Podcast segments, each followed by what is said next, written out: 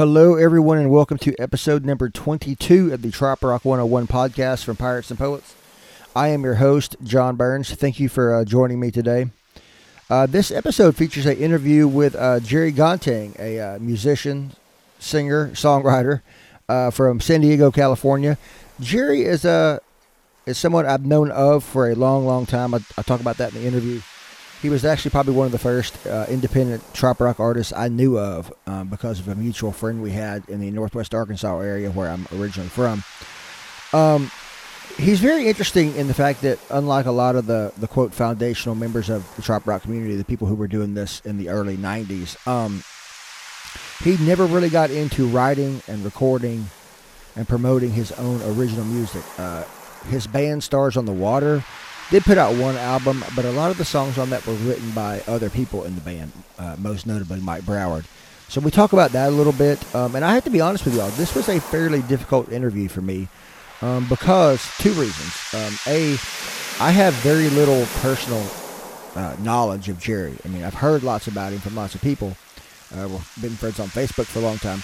But uh, I've had almost no personal interaction with Jerry, um, and certainly none in like the last five or six years. Um, he doesn't travel a lot. He doesn't get off the West Coast a lot. Doesn't you know come uh, to the mid Texas or the Midwest or or the East Coast very much. So uh, I, I just don't spend that much time. I, I've never spent time around him. I think I've met the man twice and spent a grand total of three or four minutes talking with him before this interview.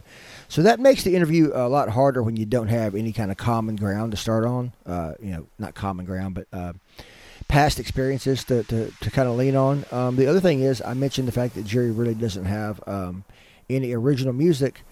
Or, you know, talking about original music, asking about songs and the recording process is a nice place to start interviews, especially if you don't have uh, any any real personal foundation to work off of. So uh, it was a little bit difficult interview to uh, prepare for. I actually called up Bob Karwin and uh, asked him uh, for some ideas about things I could talk about with Jerry. But all in all, I'm very happy with the way this interview turned out. Um, people out on the West Coast uh, started with Bob Karwin, but other musicians and other friends I have on the West Coast just worship Jerry Gontang. Um, he really is uh, the guy on the West Coast. the original guy on the West Coast, the first guy that was playing Jimmy Buffett music and tropical style music, um, and playing for the Parrot Head clubs and promoting the lifestyle. Um, uh, you know, a lot of people who are fairly new to the community probably don't know a lot about him. Um, I, I, mean, I'll be honest with you, I've been around for a long time and I didn't know that much about him. Uh, just just because, again, the lack of original music means uh, he doesn't talk about himself nearly as much as singer songwriters do. Um, also, I think Jerry's a pretty, uh, from what I can tell, a pretty humble guy. So he's not putting a lot of stuff out there that that makes uh, makes you take notice of him. He's just a uh, hard-working musician who puts on a good show, and people on the West Coast have appreciated that for a long, long time. I was very, very happy to get to talk with him, and uh, hopefully we can do a gig together sometime soon. So uh, anyway, uh, don't forget to find us online, piratesandpoets.net. Uh, we're on Facebook. We're on Instagram. All those good places. Uh, please share the podcast with folks if you uh, are so inclined. I really enjoyed doing these interviews and uh, got some some fun stuff coming up for you. But for now, let's focus on this episode and uh, please enjoy my conversation with the king of West Coast Trop Rock, Mr. Jerry Gontang. Uh, I got into Buffett after I got out of the Air Force. I was in the Air Force from 1968 to 72 and um, I went to a college concert at San Diego State. Um, it was a place called the Back Door to see a friend of mine who was opening for this guy named Jimmy Buffett. And uh, I watched my friend play, and then um, Buffett came out and just wowed me. I mean, I was uh, in, enamored. I, I, I, fell in love with the guy and um, uh, followed him ever since. So that was pretty much my whole experience with the Buffett thing. And then of course, I was into music. Uh, I was in a band overseas, and then um, that carried over into after I got out of the service and uh, played in bands with my brothers and uh, with friends around, and then um, uh, took off from there. That's pretty much where my music started. So let's go back to Buffett in '72. I mean, that was like well before Margaritaville or Changes in Latitudes. That's yes, that's even before like White Sport Coat, isn't it? Well, that's right around when the White Sport Coat came out. I, I, saw him, and then I found out that there was an album that he had Uh, in fact, my brother had it. I didn't even know he had it. Um, what was it? the the whole thing with with Buffett was he was just getting out of the college circuit and going on tour with a band. That was his big thing, his big claim to fame. I think he had two more uh, colleges to go to, and then he was going to start. Um, so and and he it was great because he used to start and finish his concerts here in San Diego, and we got two concerts a year, which was absolutely you know amazing. And I think I paid like three dollars for front row seats or something like that. So it was pretty cool. Wow. And you are a San Diego area native, correct? Absolutely, born and raised right here. Got you. Well, you know the reason I really want to talk to you is because as I've talked to uh, to different folks, everybody, uh, you know, I live in Texas, and like everybody west of Texas, uh, cannot stop talking about you, and they talk about you in in ways. I hope it's good. in ways that, that people over here in this part of the country talk about Jerry Diaz and Sonny yeah. Jim, in that you were, you know, on the ground floor, late '80s, early '90s, when the Parrothead clubs were getting started, and you know, one of the one of the bedrock entertainers that people in that part of the country could count on. I guess in your part of the country at the time, probably, you know, there probably wasn't as many as there was over here in this part of the world. So, uh, I'd like to hear you talk about that, like, you know, uh, how you uh, obviously you've been a parrot head in the sense that you love Jimmy Buffett's music, mm-hmm. but uh, sometimes people who love Jimmy Buffett's music don't necessarily fit the Parrot Head Club for different reasons. So, when did you stumble upon Parrot Head clubs and and the circuit of concerts that comes with that? Well, I've been following Buffett, like I said, since 1972, and uh, there was a place up the coast here uh, called Irvine, and um, that was where his big concerts used to start. And um, that was long before Parrot Head closed. I mean, we're talking like uh, 78 and then 78 through like about 88 89 somewhere in there um, that was that was it. I mean there was no such thing as a parrot head. I was a jimmy buffett fan. And then the parrot head clubs came along i think it was 1988 might have been somewhere around there somebody uh, decided that they liked that name and that we needed to have clubs so um, you know, Scott Nickerson decided that that's how it was going to be. He started the Parrot Heads of Paradise. And I was in the right place at the right time because I had been, I knew all of Jimmy Buffett's songs. I mean, I, I every song on every album and uh, up to that point. And that's where being able to play all these clubs came in. I was the only game in town, basically, who could do all the Buffett stuff. And that's what they wanted. They wanted somebody who could be a Jimmy Buffett cover person. Yeah. So what did what did the clubs like San Diego? I guess that's your home club. When did that club get started? Do you have a ballpark idea? Twenty five years ago, I I think it was. uh What would that be? Ninety six. Yeah, mid nineties. Like that. Yeah. Um, I was at a, a, street fair and I saw some guy had a T-shirt on. Said San Diego Head Club, and I said, "Wait, what's that all about?" I mean, I'd heard about the Parrot Heads, and I asked them, and they were having, they'd had their very first meeting like the week before, and they were going to have another one uh, in three weeks, you know, monthly. So uh, I went to the second meeting and um, joined, and that's how I got started here in San Diego. Uh, the band thing really, there was a, a group called uh, Buffed Out that was uh, Tim Flannery. I don't know if you know who he is. He's a baseball player uh, turned coach for the San Diego Padres and then the San Diego, San Francisco Giants. Yeah, I know who you're talking about. Yes. Okay. He uh, started a band, and a good buddy of mine, Gary Seiler, uh, was asked to join. And then uh, this lady named Sharon Hancock, who is now Sharon Shoemaker, um, were part of that band.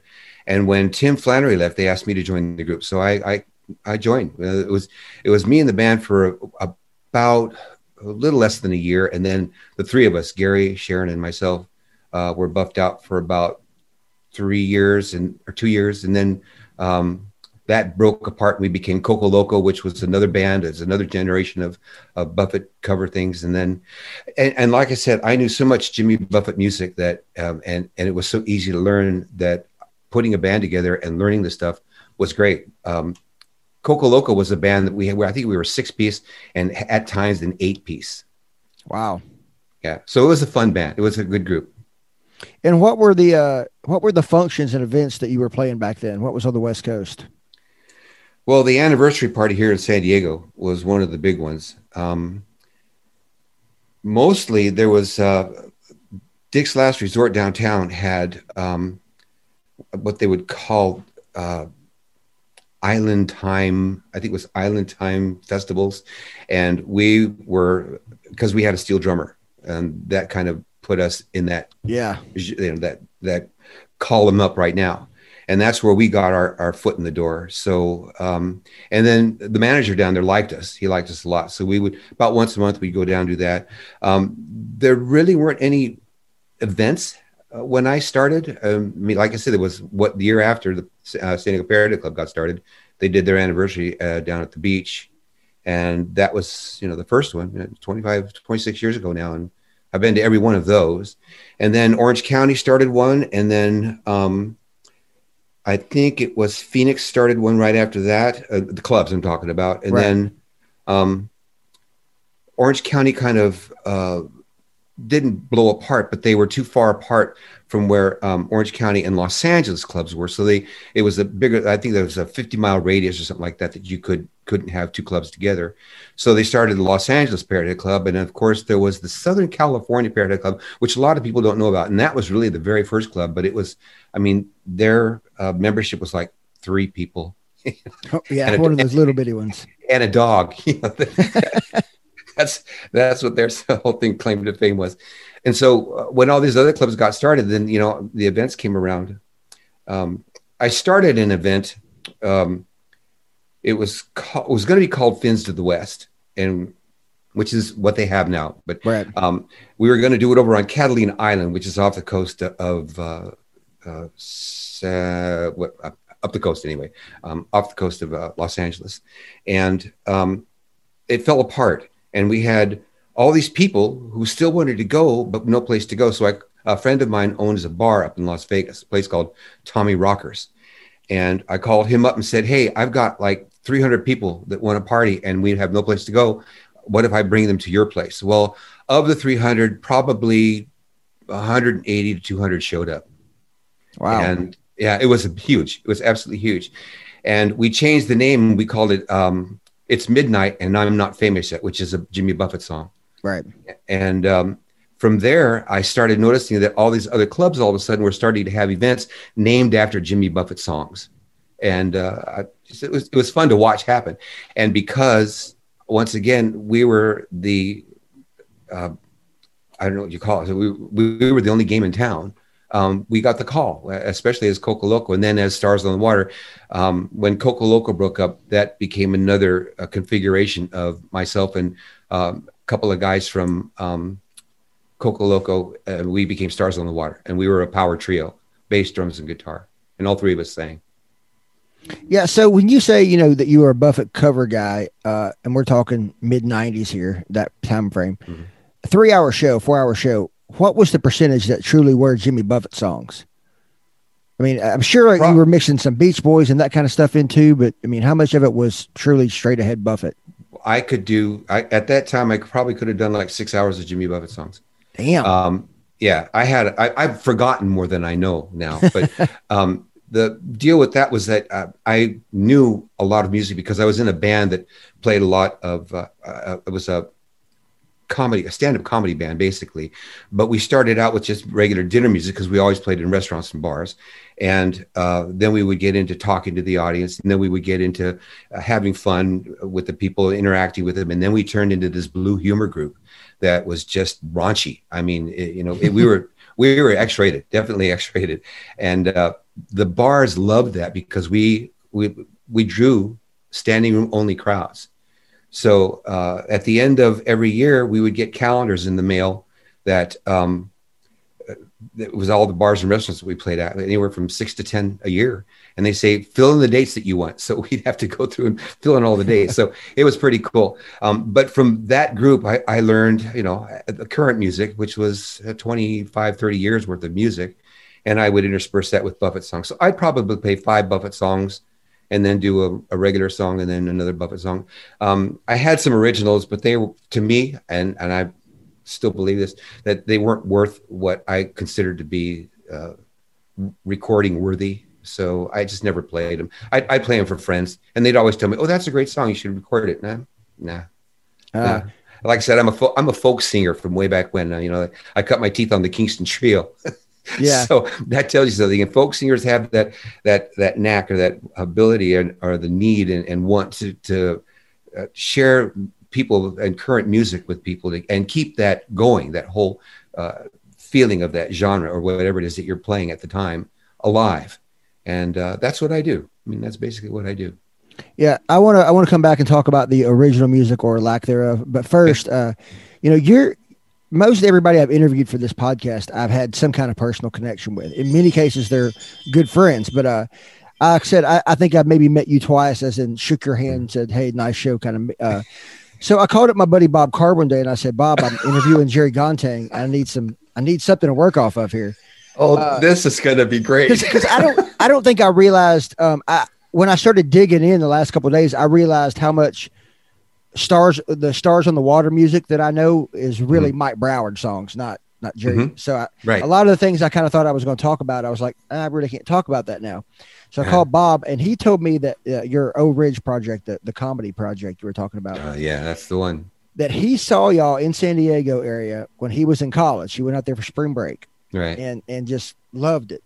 Um, mm-hmm. and and honestly, you know, you talk about it being X-rated. I'm going. This may explain a whole lot about Carwood right here.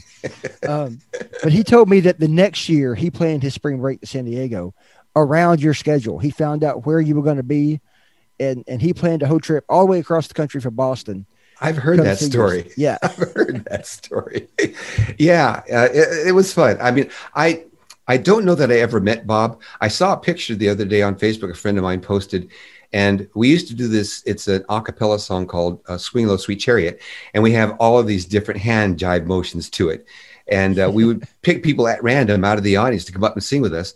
And of course, we'd get them a shot every time we did something, you know. So by the time the song was over, we'd have had drank maybe eight shots. so he also mentioned was, the shot wheel to me. Yeah. Oh yeah, that was another fun thing that we used to do. Um, but there's a picture of us doing those sweet that swing low thing, and I think it's Bob Karwin, but I I'm not sure. I, I have to send it to him and ask him. Um, the drink wheel was a, a, promotional thing. That was one of the deals. Wherever we played, like I said, we could draw you know a standing room only, uh, people out the door waiting to get in. Uh, groups of people. I mean, with crowds, large crowds of people, and we played large venues too. So you'd sit 200 people and we'd take a break they would turn that over as much as they could and let other people in. But um, it was a promotional thing that we had uh, it was a, a, wheel and it was sectioned off quartered off and we had four different drinks on the wheel. It was uh, tequila shooters kamikazes orange crushes and i think what's called a gorilla tit. And um, yeah those are nasty. That's that green chartreuse stuff and that will just it'll melt the the uh, vinyl on your amplifier we found. So anyway make a long story longer, um, we'd get a woman up out of the uh, audience and we'd have her spin the wheel and then she would get a, a, free drink. And that's what the drink would go on sale for 15 minutes. And back in those days, you could sell a tray load of, of shots, and which was probably 25 shots. Uh, you could sell them for like a dollar each and make a profit. So, right. and the bars love that. They would make the drinks in the bucket loads literally in the bucket loads in those big gallon containers and and pour them whenever with the drink shot came up. Um, after a while, we started this thing called body shots, and it was a tequila. Uh, we and we'd stop it on tequila purposefully, and and we had this routine where we get the, the the woman would bite the lime, or uh, one of us would hold the lime in our teeth, the other one um, would put the salt like on our neck, and a woman would lick the salt off our neck, shoot the tequila, and then bite the lime out of our mouths. Oh. you know? And you know, today that that is that is so sexist, it's crazy. Um, that's my Shannon that you see back there. Oh, Hello. Sorry, no, you no, no, you're fine, hon. It's okay. it's okay. Um, that that was my wife. She just came in. Um, hi. And, and uh, John says hi. Hi. so uh, you know that, that, that is so sexist these days. I mean, uh, politically incorrect as you can get, and that was us. I mean, we we did we broke every rule that you possibly could. In fact, I think that's probably why they they started writing those laws. Um, but the thing is that we could draw the crowds. People love the the humor and, and being able to forget about life for a while, and that's what we did. Yeah, so that was O Ridge, and then yeah. Coco Loco. Were you doing both those projects at the same time because they were separate? Or uh, did they not o- overlap much? Well, O Ridge continued on through the Coco Loco and Stars in the Water things. Um, my partner Jeff and I, uh, he passed away about four years ago. Um, he and I continued on until he passed. So, I mean, it's been going 50, 50 years. Wow. So yeah 55 45 years something like that worth of entertainment that we used to do and still doing the same stuff that we used to do just tame a little uh, tamer yeah. and um but coco loco came around uh just out of need people wanted to have jimmy buffett stuff and i sharon and i knew most of the the uh, jimmy buffett stuff already she was there uh, we found mike um, actually had another guitar player, a guy named Joe Rathburn, who's a phenomenal guitar player and singer. He liked the island, the idea of Jimmy Buffett, and joined our group. Um, and then uh, we had a friend of Mike's, who uh, of Joe's, who uh, was a, our drummer. And then I I knew a friend of mine who uh, was a guitar player, singer, but I told him I need a steel drummer, and he said, "Well, I'll learn." and he woodshedded for about six weeks and came out the other side uh, a Robert Greenidge player. It was wow. absolutely phenomenal. And uh, we had Who a percussion. A guy named Tony Irvine, who is basically called Tony Baloney. If you look up Tony okay. Baloney on on on the in a, you know, on Google, you'll find him. He um, he was a stand-up comedian, played over in Catalina for years at El Galleon, and um, great songwriter too. Uh, I do a couple of his songs and um, then we had a percussionist also. So that was the six of us. And the thing that we, I, I mean, I really pride myself in this. Uh, we had a friend of ours, a guy named Jackson Quigley, who basically was a manager uh, for us, and he was able, because of his connections, to get the Coral Reefers to come play with us. And we were, I, I don't know of anybody before us that actually had the Reefers playing with them. So I, I, think we may have been the first band that had that, especially with the Parrot Head thing coming along. Right. Uh, that drew, I mean, incredible amounts of people. So uh, the first encounter that we had with that was with um, the horn section. It was uh, uh T.C. Mitchell and Amy Lee and Johnny Lovell, and the three of them played with us up in Los Angeles at a, at a one of those uh, dueling uh, piano bars but we probably had I don't know 150 people there because that's all it would hold. But we yeah. had another 150 to 200 that wanted to come see us, but they couldn't. So um, that's you know I, I guess I, I, like to think that I was on the starting grounds of that or the ground floor when that took off, and then of course uh, I played with every I played with all Buffett's uh, players, everybody. Um, I used to open for Mac McAnally when they would play at Irvine uh, at a place called the Coach House in um, San Juan Capistrano, and I I guess because I was the only Buffety kind of guy um, that was playing at the time, they they wanted me to come up open for him, So that's what I did. Uh, I mean, I'd entertain the Parrot Heads with a bunch of Jimmy Buffett songs, and then Mac would come out and play. But I got to know Mac pretty good. Um, and then, like I said, uh, through the course of the years, uh, played with most of the uh, Parrot uh, Coral Reefers, which is fun to fun, really good. Yeah, they're uh, I've got to work with oh probably about half the band at this point, and they are a great bunch of people to work with, they and are. nice, nice folks, and hmm. deal with this craziness way better than I think I would if I was in their shoes for oh, sure. you know, it, I tell you, uh, when this pandemic hit, I didn't know what I was going to do because I mean, this is my livelihood. That's all I do is play music, and the, all the venues had shut down, and the week that it shut down, a friend of mine started this online open mic thing, and I tried it uh, liked it, and I thought, well, I should be doing this. So I just like the week after um, everything shut down, I started going online, and at that time, I had probably anywhere from 100 to 150 people that would sit and watch me play, you know, which is kind of crazy. Yeah. And then over the course of the months, now it's down. I mean, I got my 11 following uh, followers, you know, that like to come on and watch me play. But you know, the numbers will go up to maybe 30 or 40 and drop back down again. But I don't. I'm not really about that. I started this whole thing to give back to people. I, I didn't do it for the money because this is not a good, a good way to make a living uh, performing online. So I, yeah. I, did it because I had decades of of support that I needed to give back. And this was a great way for me to do it. So I'd play for, you know, maybe two or three songs. And then I realized, well, I could do a whole hour. Right. And so I started doing an hour, and I played uh, regular job on Tuesday, Thursdays, and Sundays. So I started playing Tuesday, Thursdays, and Sundays when I first started. Then I cut that back to just Tuesdays and Thursdays, and then now it's just Tuesdays because um, the it, the internet is just saturated with people that you can watch. I mean, I have people. There's four or five people that you know are, are monster names that are playing while I'm playing. Indigo Girls are playing while I'm playing. You know, that's that's how good this has gotten now. Yeah, and uh, you know, people. Uh, people have gotten really good at the whole live streaming, the the sitting right. on your couch with your phone.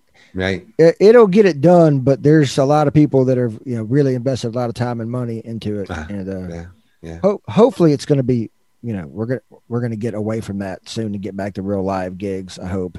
Well, I've actually started. Uh, I played last night at a place down in Chula Vista called the Galley, which is where one of my, uh, I guess, steady jobs have been for the last, uh, I don't know, 20 years. Um, off and on, I play every other week down there, basically with Stars on the Water, the current configuration, and then um, yeah, it's like with just the last two weeks, this has happened. Uh, I got a call to go down and play at a place called Seaport Village, which is right on San Diego Bay. It's a, a great big uh, business community. Uh, and there's an area on the food court where they set up musicians up. There's a stage there, yeah. and they let us play. And we're basically just background music and and I have gotten to be that way now. I, am I'm, I'm more of a, a Muzak guy, you know. I, but the thing of it is, is I don't I don't play to be loud or try to be you know crazy. Uh, I I just do it so that I'm I'm subliminal more than anything, and I am amazed at the amount of people that come up to me and put money in my uh, guitar case first of all, and second of all the the compliments that I get for the repertoire that I have, and uh, you know, just being able to hear live music again, which was it's good to hear that, you know, and especially when you've been cooped up in your house for the last uh, you know, eleven months.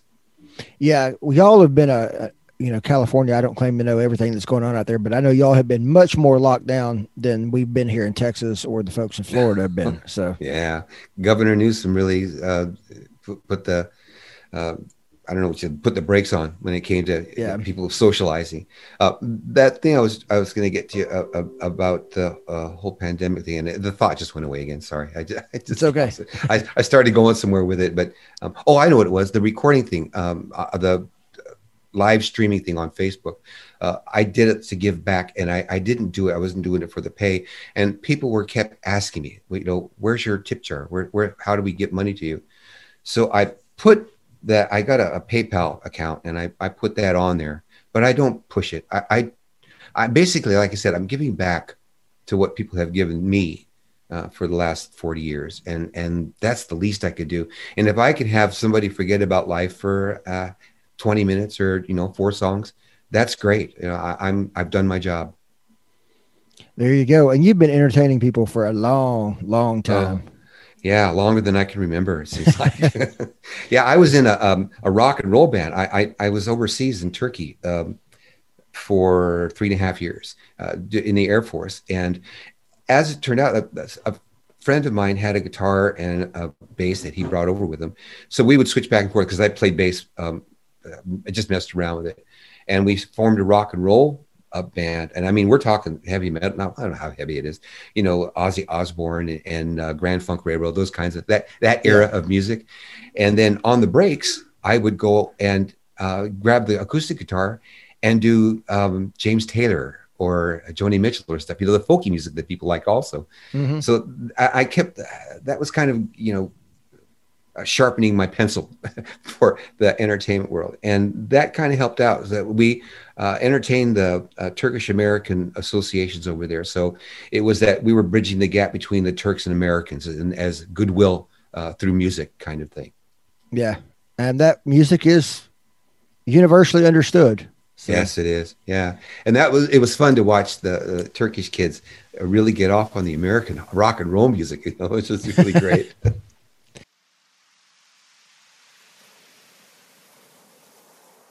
Hey y'all, this is Kitty Stedman from Drop Dead Dangerous. I want to thank you for listening to Trop Rock 101 podcast with Pirates and Poets. Pirates and Poets is a crucial platform for independent artists and writers, and they have been working tirelessly to make sure that we make it through this difficult time.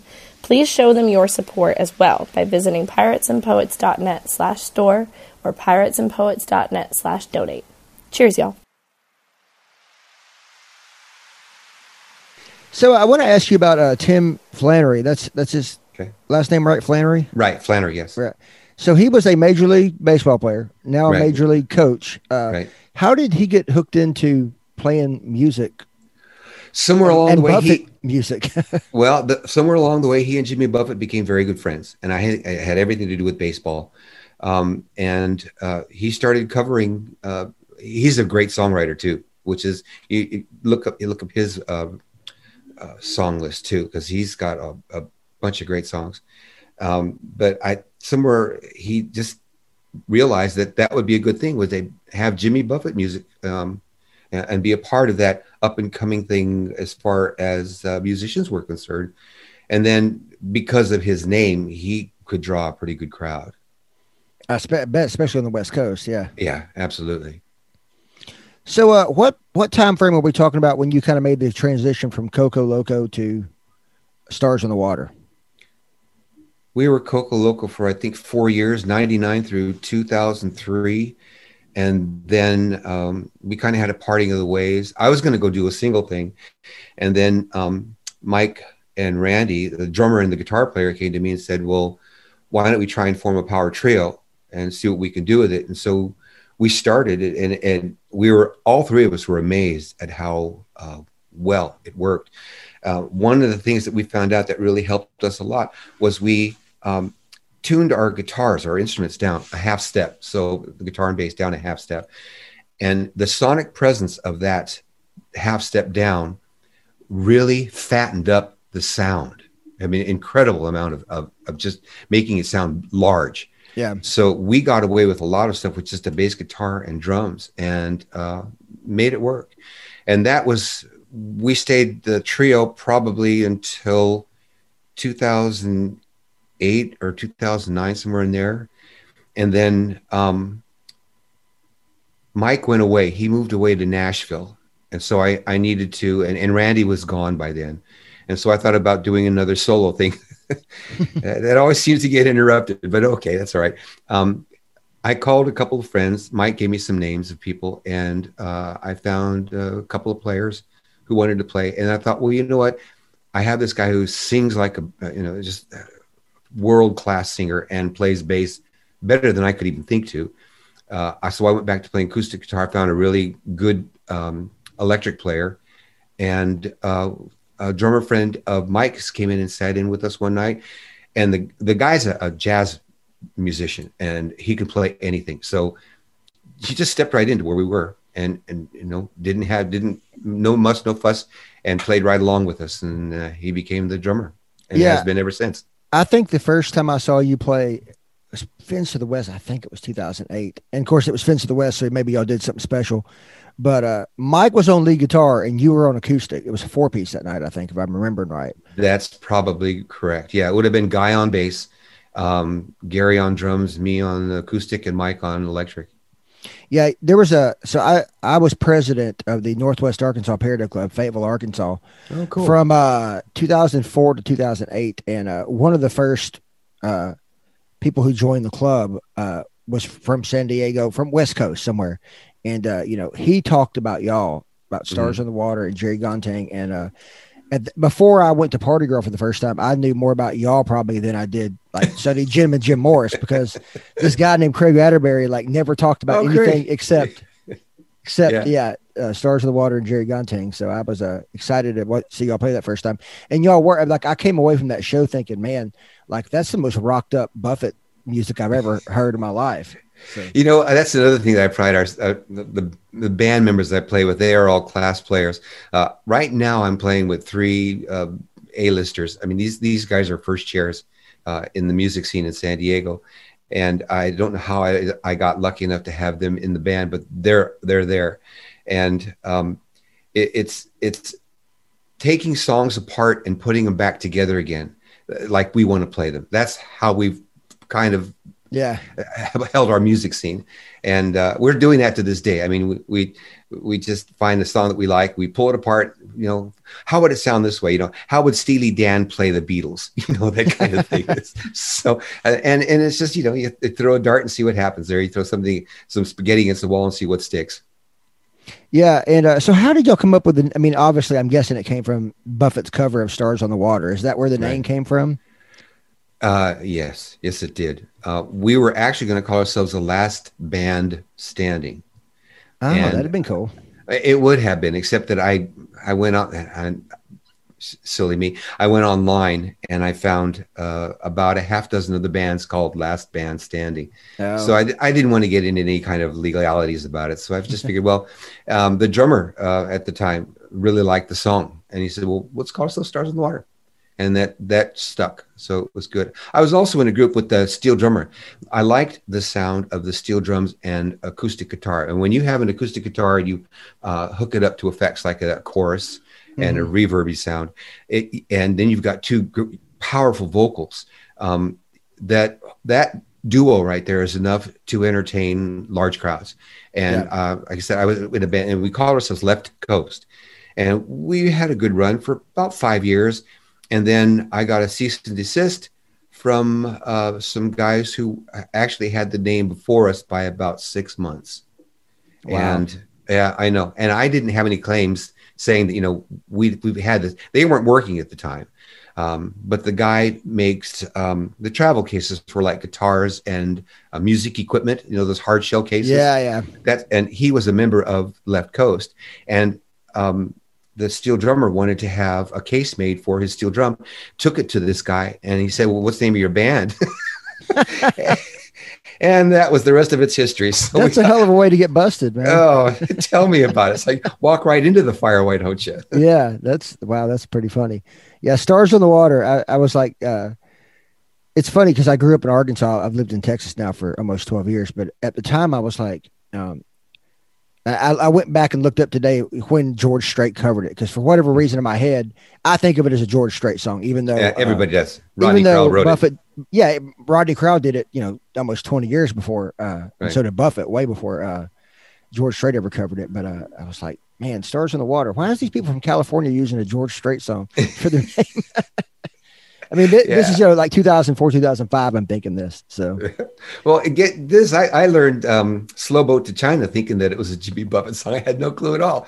And I mean, it was a song out of the 30s. yeah, so, you know, I'm, I'm giving Jimmy Buffett all this credit and he didn't even get it. He didn't even deserve it. well, that's like a, you know, as a Texas guy, uh, um, Guy Clark. You know, Oh, favorites. Oh, yeah. And, uh, Absolutely love him. you have all these, and of course, all these people in Texas think "L.A. Freeway" is a Jerry Jeff song. I'm like, no, it's Uh, Guy Clark. oh. Then you go to Florida, and they're all like, it's a Jim Morris song, and we're like, no, it's Yeah, there, there, he used to do a song. Uh, Sonny Jim used to do a song. Uh, I don't know. He probably still does it called "Awo Ami," and um, uh, no, that's not it. It's um, "Let's Talk Dirty in Hawaiian." And I'm sorry, it's not Sonny yeah. Jim. It's Jim Morris covered it, yeah, and and everybody used to think that he did that song, and it was it's a John Prine tune. uh huh. But I think that was one of the three uh, cover songs that he recorded. You know, it's like Jim Morris was just a monster writer, absolute He- monster writer. He was for sure. So speaking of writing, Stars in the Water, I guess when Mike was in the band with you, that's about as deep as into writing and recording original music as you've ever really gotten, huh? Well, I did a solo effort here about five, six years ago, Mhm. and I have, uh, I think, ten songs on it that I, you know, it's it's stuff that I've written, and um, just to just to bring it out, dust the, you know, dust it off and see what it sounded like. And a friend of mine owns a recording studio, so I mean, it was me and the guitar. And that's basically it. And Yeah. There was there was no band or anything like that. Uh, I just wanted to see how it would work, and then I did a live recording at. Um, uh, venue that I work at called Desi's Bar and Grill, and it, she's had me working there for 21 years now. Uh, Wow. Every it used to be every Wednesday, and then I switched to Tuesdays, and of course, once a month the San Diego Parrot Head Club has their business meeting there, and that's you know everybody comes down there and they just that's where they get to uh, sit in, and uh, that's another thing that was good about Desi's was the fact that that she could um, uh, people could come in, and I encourage folks to sit in with me all the time. You know that's that's bottom line. I, I if, if you got a guitar and you're any good, and that's what I'll ask people: so Are you any good? And if they say, "Well," I say, "Okay, let's practice first. Let's try it out on the break first and see what happens." You know, Yeah. um, and then I don't take a break. But you know, but for the most part, um, I mean, I've had you know Hugo's come down, uh, Rob Mel, Charlie Imes uh, had um, Tom and Michelle Becker came up. There's a, a, a home a house concert venue down here called Casa Tortuga. Yes. And uh, there's actually there's two or three down here, but Casa Tortuga is probably the most known of the three or four that we have here. And whenever they have somebody who comes in uh, to play at their house, they usually bring them over to Desi's on Tuesday night with me, and they have them sit in. Um, Keith Sykes and I did a show uh, at uh, Desi's one night. Uh, he was another guy that just um, blew my mind. He was at uh, Migration one year, and oh no, sorry, it was Fins of the West, and nobody was paying attention to him. I couldn't believe it. I mean, here's this, you know, famous guy, and and everybody's talking over him. And I thought, yeah, I, I was yelling, "Shut up!" because I wanted everyone to listen. You know, like that went anywhere. But um, so uh, that's uh, you know, one of the fun things. I, have had more fingers in the pots of of inter- musicians and entertainers, uh, getting people started in the business uh, or getting wanting to be, you know, be a musician. And uh, I'm, it's been fun watching them mature and, and become great entertainers. Brian Fields and, and Misha, if you've seen them, they do the, um, I think they're in Key the, West now. Right. They were yeah. from Albuquerque. Uh, Brian was this timid guy that I, I, could get him up and play maybe one or two songs with me, and that was it. And I used to play over there like, uh, I don't know, three or four years for their parties, their uh, Albuquerque Head Club party. And um, he'd get up and he'd sing with me. And now, you know, he and Michelle are, are just they're they're they're taking off. They're going crazy with it, which is fun to see. I don't know if you've ever run across a guy named Doug Rassler. Um, plays with I think it's the oh uh, uh Compass Rose band. Com- yes, yes, yes. Yeah, I, I, worked I worked with him uh, in Iowa a couple years ago. Okay, ballroom, yeah. Doug, um, uh, when they used to have the Isle of Iowa uh, festival, and they spelled the PHI, PHE, of course.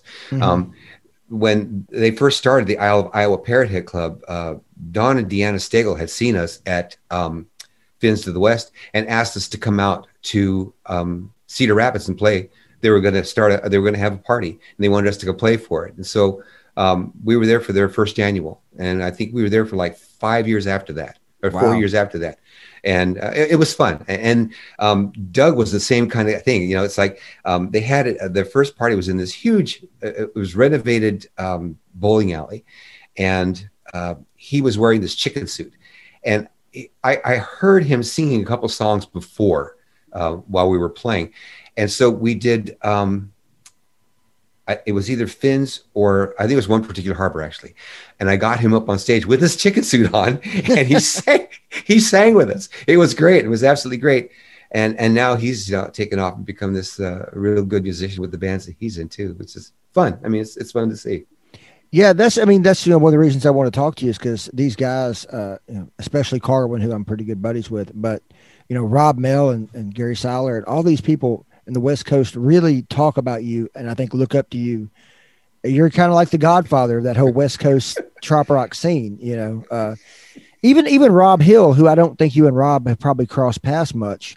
Oh, we know each other though. Yeah, like he talks about you. I mean, and, and he's not a lot. You know, he's only been in the game for five or six years with the trop rock mm-hmm. world. But uh, but it's just very interesting to me that uh, that all these people that uh, that you've touched and who look up to you. Um, but but you it, you know, and you just talk about going to Iowa, so you're proving me wrong. I'm like, you know, we don't see a lot of you over here. We don't hear a lot about you. Uh, and, and I'm almost like, was that a conscious choice at some point for you to kind of get off the road and not travel a lot? No, I, have kind of become an afterthought. Uh, but you know what? It's a changing of the guard, John. That's the whole thing. Um, it, it's that whole new regime of musicians that are coming in. I mean, you've got people who are monster players and singers, and, and I couldn't hold a candle to most of them, uh, which is another thing too. I mean, everybody has gotten to this thing now where you know the original music is is pretty much what their uh, uh, platform is, and that's that's right. what they perform with. And and for me, I get up. I mean, I um, I saw this this reared its ugly head to me when I was at that um, uh, Lake of the Ozarks party, and um, I had a, a bunch of backing tracks and stuff that uh, for songs that people don't know, but it was for me, and my pad wouldn't work. So I had to do a bunch of stuff just, you know, uh, solo, just me and the yeah. guitar. And so that really kind of it, it showed me how much I don't know about what's going on. I played a bunch of original songs, but it wasn't stuff that was things that people would kind of listened to, and and I was an unknown at that time too. I mean, because I, even though I kind of was on the know, ground floor when this whole thing started, um, I went away from it, and like I said, this whole other group of people came in, and I, I mean, I'd much rather watch them than I would me. that, that's, that's how it boils down to. So you know, it, and and I, I, I applaud that. I really do. Um, as far as this whole um, wanting not wanting to, to be in the limelight of it, I, I've I've had my run. I really have. I've yeah. had you know at least twenty good years of of being with this parrot head family and uh, and it's been fun to watch the new kids come in.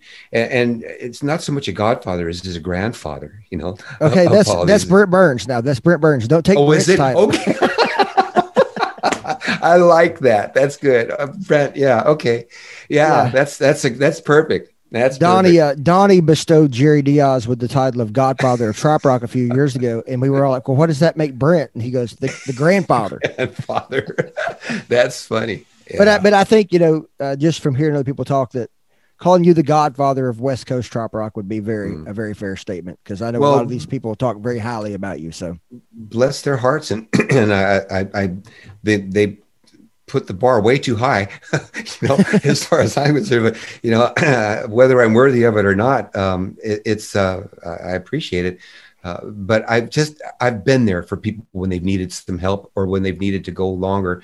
Uh, I mean, a lot of the clubs here in Southern California where uh, I helped them, you know, get in touch with PHIP. Um, in fact, the uh, Las Vegas club when it got started, uh, Tommy's wife called me and, and she wanted to know how to do it, and so I I told her, you know, well, this is what you do, and is these are the people you call and you talk to them.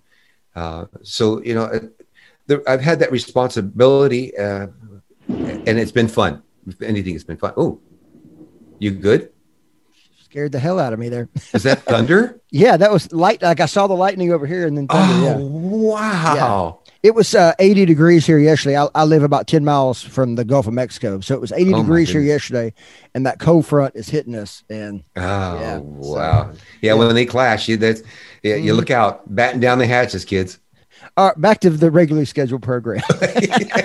uh, how how involved were you? I know you played Fins to the West, uh, you know, but how involved were you in helping get getting Fins off the ground? I know that was a big focus. Uh, the Forellis and the, the uh, Murrays, uh, friends of mine from way back when. How involved were you with Fins of the West when it got off the ground? Um, I was the first musician they came to. Uh, we were at a party somewhere, and um, oh, I know what it was. I think it was actually migration when it was over in Long Beach, and Pete, uh, Pete Frawley, Jim Hill, and um, Doug Murray, and um, Janice, and I can't think of Janice's last name. Um, she was the uh, manager at the Avi Resort in uh, Laughlin, Nevada, and she was part of, of this circle. And she wanted to bring this kind of an event over to uh, their place and that's kind of how it got started. She she kind of walked me down the. It was funny because we finished playing, and and and I'm walking with her down this uh, corridor, and she goes, "What do you think about this?" And then she started telling me about you know, and and the first thing I said was, "Are you going to pay to have all these musicians come out to your place?" uh, you know, because I mean that that was the beauty of San Diego is that we've got so many musicians here that they can have the anniversary party. They don't need to fly people in. Right. You know, there's, there's uh, you know 10 great acts here, plus a bunch of other stuff that's not uh, Parrot Head related that they can bring in. Um, so that's, you know, one of the beauties of, of uh, how the San Diego Parrot Club gets so much money uh, for their charities because they don't have to pay the bands that much. Um, but back to this whole thing, um, she asked me what I thought about it, and I started talking to her about it. And then uh, Jim Hill and Pete Frawley came over, and the four of us were sitting there talking. And I said, you know, I'm game. Uh, you know, uh, I, would love to see how it would work. And and so that was pretty much the beginnings of uh, Fins of the West. And of course, it's it's evolved now. It's it's gotten from um, where it was at the Avi Resort, in the, which was uh, Laughlin, over to actually moved it to Laughlin. Uh, the Avi was south of, of Laughlin, between uh, I think it was between Laughlin and Blythe, and then. Um, they moved it to Laughlin, and there was a couple places there they had it, and it just wasn't working. The the uh, venues weren't. Ha- I don't know if they weren't happy or whatever it was, but they they just weren't giving us the the benefits that we needed, like Right. what, what Avi did. You know, the the considerations I should say that, that they needed, and they took it up to uh, Mesquite and to a place called the Hacienda, and it just it flew. I mean, it took off. I mean, it, it, there's there's wings bigger than you can even imagine now that are underneath this event. Yeah, I haven't been out to Fins in a long time, but I need I need to get get back out there sometime soon because I think I went twice when it was at the Avi, and, and that was a cool place. Uh, you know, Yeah. but but I think what I always heard was the casinos they expected, oh, you're bringing 500 people, so they had a number of amount of money in their heads they were going to make off gambling, not Right. realizing that people weren't coming to gamble; they were coming to Yeah. hang out with their friends and listen to music. You know, so Yeah, and donate to charities. Right, yeah, not not the casino owner charity either, the real Yeah. charity. So. Well, you know, Jerry, I want to say this. I, I think that you should not write yourself off as far as the the bigger events uh, because Donnie, uh, I- think of myself as an event person. Really, um, you know, I, I'm a stage manager for Party Girl.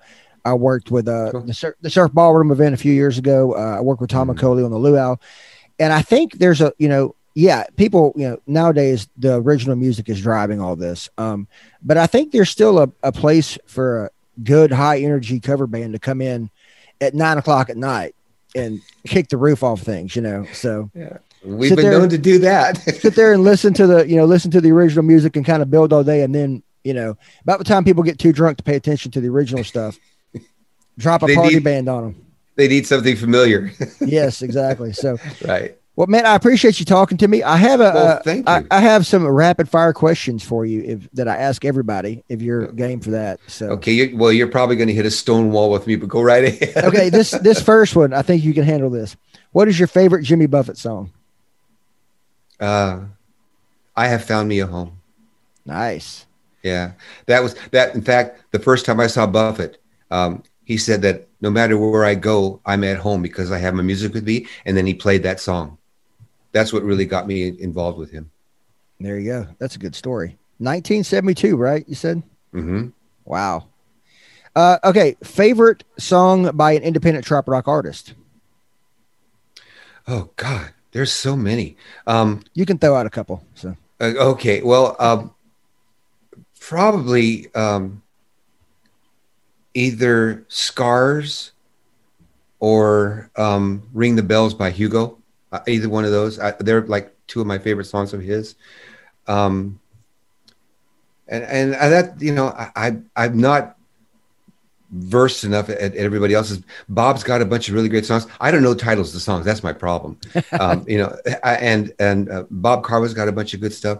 Uh, Donnie Brewer's got amazing things. Eric Erdman's come up with some uh, just phenomenal writing things. And um, I just saw where uh, Coley is going to start co-writing with Aubrey Wollett also, and she's doing something with I think Erica Sunshine Lee.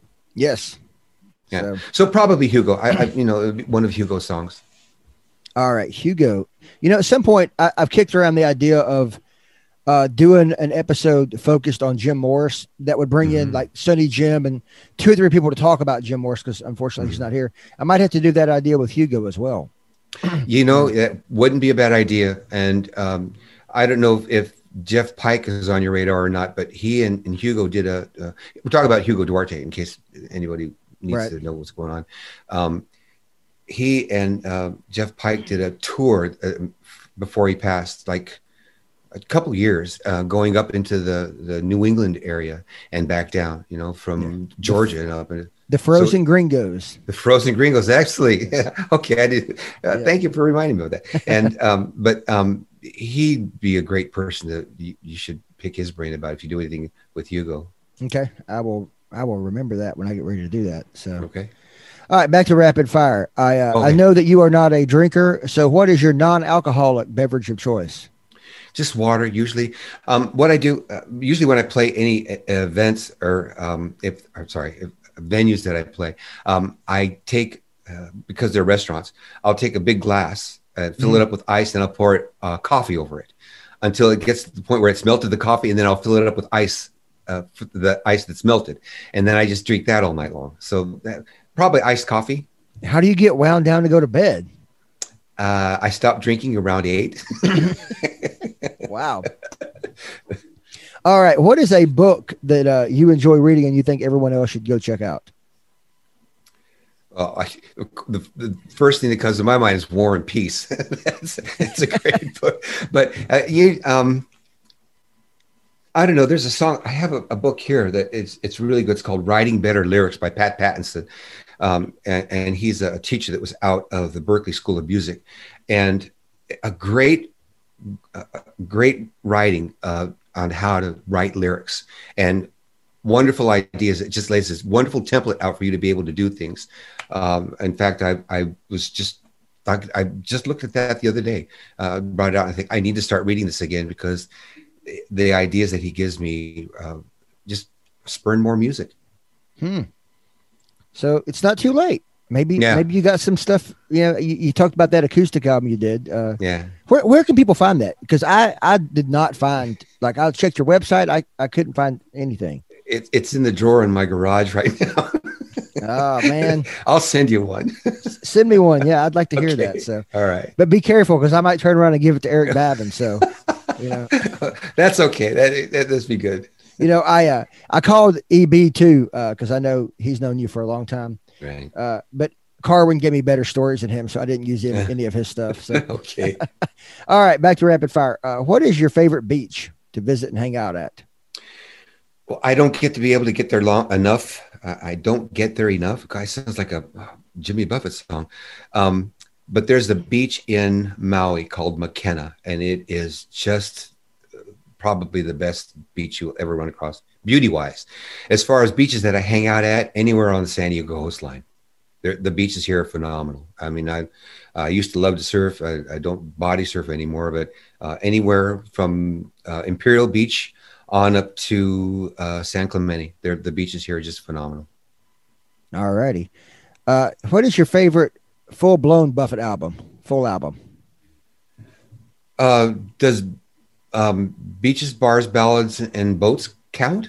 I guess it counts, but that's that, that's four. That's yeah, taking that's, that's, cheating. That's taking the easy way out. That that I know. That's all the albums. okay, pick um, pick one one of those. One of those four.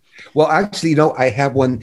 The only album that I ever listened to that I listened to it through the whole the very first time and liked every song because I mean there were songs that had to grow on me on, on every album that Buffett's written, mm-hmm. but the only album that I had that uh, that didn't happen to where every song was a hit for me was Changes in Latitudes. That was the you know I think most people kind of worship A1A, but Changes yeah. in Latitudes is the one that probably made him made the next forty years work. So yeah, Margaritaville. Mm-hmm. And change and changes in latitudes and uh, yeah, uh, yeah. So that's a good one. All right, here's the big question. Oh. Uh, we're we're going to build a Mount Rushmore of independent trop rock artists. What 4 mm. people are you going to put on that Mount Rushmore? Of trop rock artists? Yes, you sir. mean the musicians, people? Yes, musicians, songwriters. Who? Wow. Okay. Well, Hugo Duarte would have to be one of them. Because I mean, yeah, he's just he's just one of those kinds of people. Um, God, John, you caught me off guard here. Uh, Scott Nickerson would probably be, but he's not a musician. Well, he is a musician. In fact, he was with the group A1A. He and and uh, Jeff Pike. Yep.